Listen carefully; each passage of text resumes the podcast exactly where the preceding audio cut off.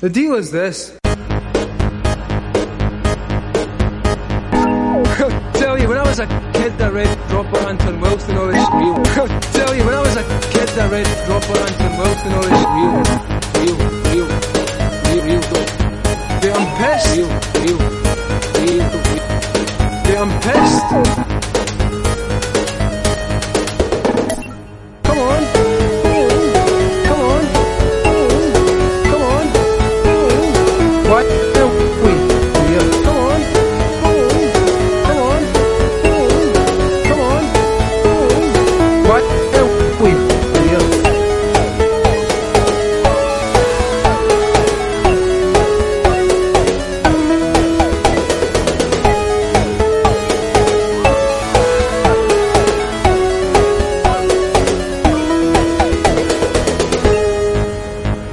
Time we finish this, you're all going to be practicing magicians. I'm Jeremy Greer, And I'm Gary Butterfield.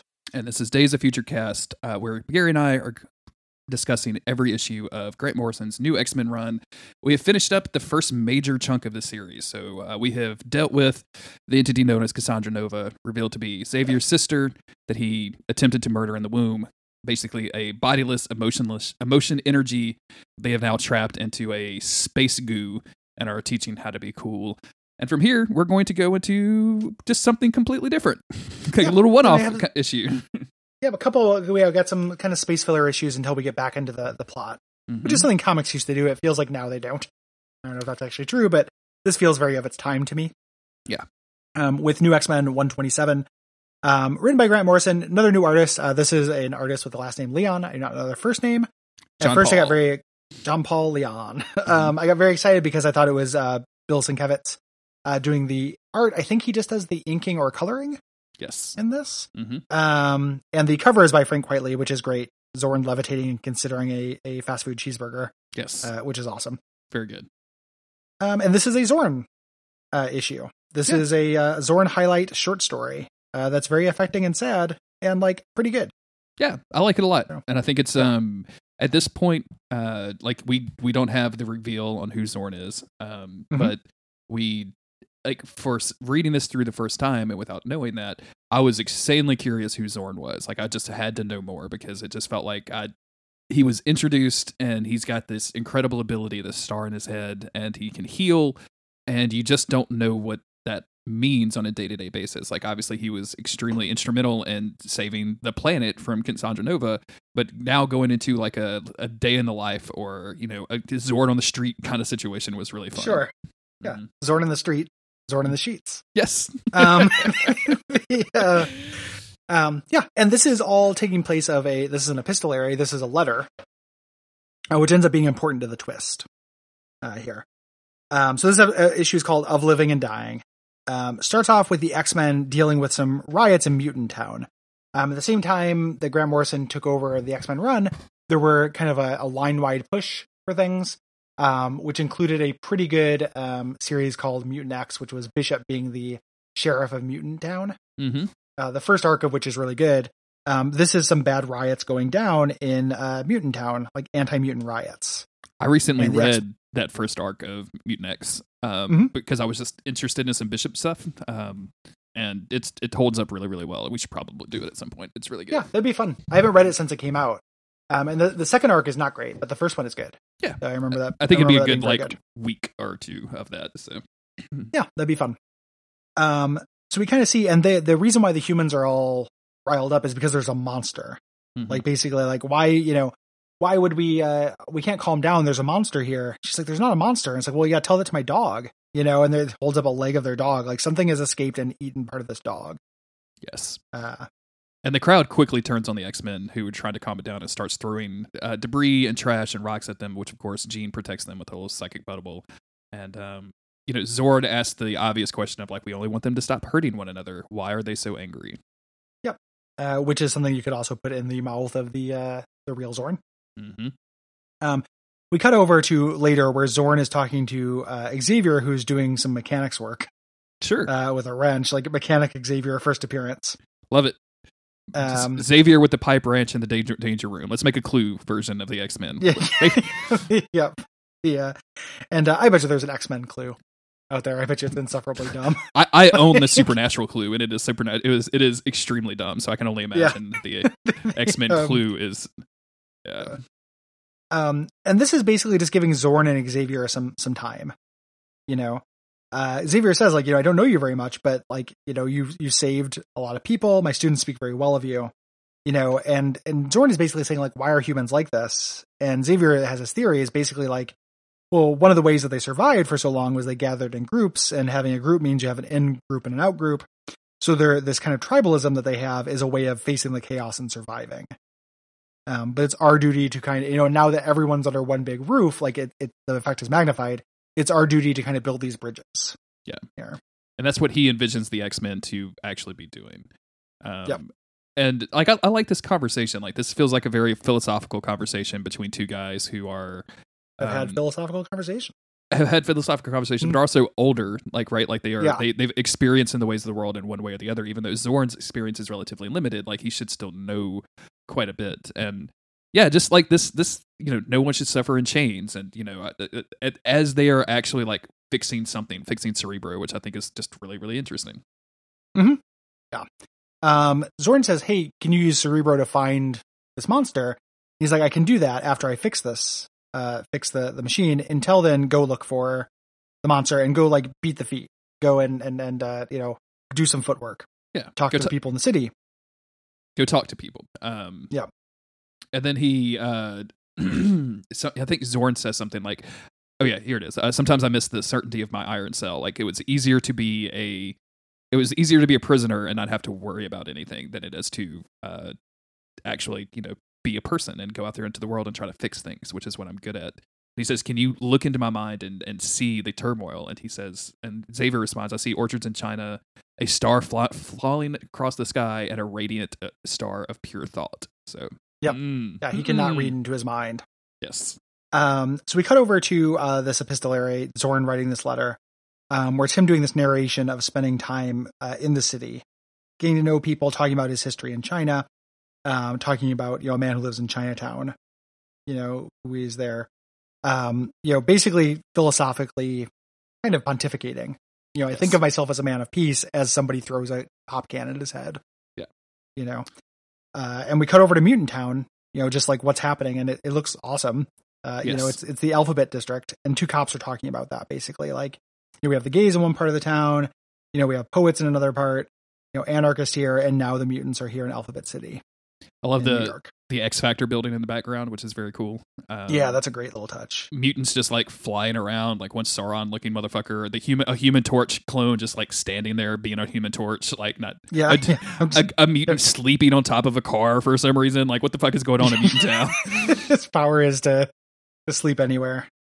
So Yeah, and this and this is where that line you mentioned in the last episode comes in. If there is no word for monster in any mutant dictionary, um, Yeah. wh- which is interesting because like mutant language isn't a thing that I don't think that the series has explored. They they get into a little bit. They get into a lot of that with the uh, Houses of Ten, Powers of Ten thing, um, and it's like the idea that there's a mutant dictionary and words don't exist in it. I think is really uh, evocative. yeah, and the cops are trying to explain to each other, and that's kind of a through line of this run is like humans trying to understand this stuff and not being very good at it. Um, which I kind of like. The one cop's like, "What are they talking about?" He's, "Do you know what he's talking about?" He's like, "Yeah, pretty much." He's saying that Mutant Town is the wrong place to look for the freak. It's a Zen thing. Uh, you know, just kind of thinking they get it. It's Um, a Zen thing. Eugene is a really great line. That's yeah. Eugene, that's great. um, so uh, he's uh, Xorn is going up to kind of investigate and finds the monster. Um, he finds this woman sitting with this like gigantic, like really great looking. Like I love the way this this mutant looks, yes. kind of like Rhino Man, um, lying on a couch, very sad. Uh, you know, sponging forehead off, and it's like, "This is actually my son. Like he only got out once a long time ago. He ate that dog, but he's you know I can't remember how old he is. He's like he's he's twelve. Yeah. You know, it's just like immediately whenever somebody is just very young and like has to go through this kind of shit, it is a real laser guided missile to my heart. Absolutely. You know, yeah. like that kind of thing makes me sad. And it's just This- like, yeah, he's twelve. The design on the on this monster too, like it gives me major Hellboy vibes, which I'm never never Oh, gonna complain yeah. about. Like it just looks like one of those like kind of big, like almost rock like organic creatures some somehow. Um, very Yeah. cool stuff. Very cool stuff. And yeah, like this is instantly sad because he's just laying there on the couch while his mom takes care of him, and like the mom is is so distressed. She, she actually literally asks Zoran, like, "Are you death? Are you here to come take us? Like this would be, like I'm I'm a human. Why isn't he a human? Like she is just completely Yeah. distressed at having to deal with the situation, as moms with Well, like kids are like this are. Yeah, and there's some guilt too. So the reason why he got out and kind of blew their cover was because she had to go out and get medicine. It's the only time she left him, and he he got out at this point. Um, you know, really, really sad. And and you know, Xorn's like, no, he's not a mutant. He or he's not a monster. He's a mutant. Like he's not going to be alone. And she's like, no, he'll be a monster. And I took half these pills and gave half to to him.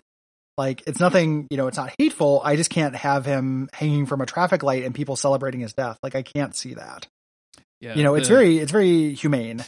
I don't want to see people cheer while government robots trample him into mush is a is a powerful line and like you don't really think about like the X-Men has not explored you know the the parents they have it to some degree I guess with uh Iceman and and uh, Kitty Pryde and th- things but like the, the the parents like this is a this is a family splitting thing like right? Like this especially in this in the time of this this is happening like being a mutant kid is it's a it's putting a flag on your door to invite all kinds of hatred and that could be extraordinarily stressful especially for a, a parent who probably doesn't even really give a fuck about mutants at this point until they had one right like that's that's Yeah. always that's always a hard thing to deal with and yeah this is just so heartbreaking to see that she tried to kill herself and her son together Yeah. It's it's really good. It's very sad. Um Xorn is saying like, "Hey, you know, those those pills you swallowed are damaging you. Like there's nothing wrong with your son. Stay here and I'll get help." And uh she dies at this point or passes out. And this wakes up the son. hmm Uh, Xorn's like, "Yeah, I can help. You know, you're just not completely grown yet, but he's starting to lose." yeah and he immediately blasts uh, Xorn out of the wall um, and into the street below where he crashes onto a to the police car and like of course the cops see this and are st- immediately start arming up and then uh, Sonny this en- enormous monster starts piling through cops left and right and I love this panel of like Xorn getting up out of the fire and saying not yet grown in 10 days he would have become something new and wonderful Yeah. um, something Yeah. that nobody has seen before something rare something unique but all he's doing is plowing through looking for medicine for his mom because he's a 12 year old kid and he doesn't know any better Yep, and his mom is dying from suicide. you know, uh, trying to uh, to do both. Um, and he's, you know, Xorn is still monologuing. You know, this, you know, in, in just a couple days, you'd become something totally new, something we'd never seen before, something unique and rare. Um, as this uh, monster child is uh, rampaging, just saying like medicine, you know, help mom. Um, knocks Xorn out of the way. The cops start firing, and Xorn is trying to get them to stop, but they won't because they're scared. And then a guy with a flamethrower comes up and immolates him.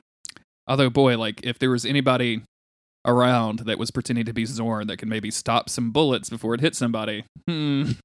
Well, that's I mean that's the thing because Yeah. this again the fact that this is a letter, Yeah. you know, uh, is uh, this is uh, unreliable. but Uh, the but it very sad. Still good story. extremely so yeah and uh the the flame fluer guy lights it up um i didn't realize up until this point that he was actually carrying his dead mother um, Yeah. which is which is just once again heartbreaking What are you, a Dark Souls boss? Like what the fuck? get out of here blasphemous Yeah. trey anguinistas get the fuck out of Yes. here Yeah, like- um. So uh, he collapses, uh, dying, and Xorn is just say repeating himself. Like in ten days, it would have been all right. He would have awakened to, to his potential, and one of the cops is like, "Fuck that." You know, and the thing about the like the cops being here is so shitty is this is the frustrating thing. We talk about how this uh the struggle is portrayed in this book is like he was just going around killing people.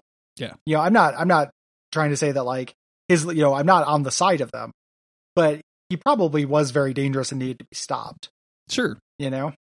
And this is just another example of you know uh, why police are- broken as a as a rule right? Yes. this is a complete you know because i've seen you know a bunch of articles written about trying to replace police with like local emergency responders and like actual people who have been trained in therapy and and how to talk somebody down as opposed to somebody with a gun. And like this definitely seems one of those times. Although hey you know, at the same time, there's a huge monster running around destroying shops. Like you're going to try to shoot that, if, especially if you presumably live in New York, where Spider-Man is, and you've seen this kind of stuff before. Yeah. Um, it's really it's really hard to say who was right and who was wrong during this. yeah, and that's and I think that's what makes it a good story. Is it? It's the, Yes. there was there was none of that, right? Like there is there's no villain or hero in in, in any of this. Um, and like this full this full page spread that we see, like people hauling away Sonny's body, and also Xorn healing people that have been wounded, and the the EMTs out. Like it's it is a joint effort. That's humans and mutants Yeah. working together at the same time, and it's a shame that it took like that to happen. Yeah, there's a lot of humanity to it. Mm-hmm. And we cut over to him wrapping up his letter. You know, again, just kind of uh, pontificating, like philosophically pontificating. You know, um, and and he's this is letter to Xavier, um, basically saying, you know, you tried to look at my thoughts, um, you couldn't, so I tried to capture my my thoughts in the in these words. You know, um, the, but these lines and curves are not actually like the feelings, you know, that I'm having. Like this doesn't actually capture the enormity of what I'm feeling about this. and him and the the old man that he um spoke to earlier um who you know had a, they had a shared history together they were from the same area um, Mhm. They, they basically start talking and the old man says like do you remember this guy he's like oh yeah i remember him i used to go there and pick up um I used to go visit my aunt who would in, in that town. I know him from there, and I, I love this like final line of "And while the rain falls, we talk of living and dying below the lake of heaven." Um, Yeah. and just like talking about the art for a minute, it's like it's obviously raining. Everything has these like real dark tones, except for Xorn's eyes, which are very very bright blue. Like everything is just really really moody, Right? Yeah. right? It's it's beautiful. It's very appropriate for like a single issue short story hmm breather. Um, but next issue, we're back to Igor Kordey, baby.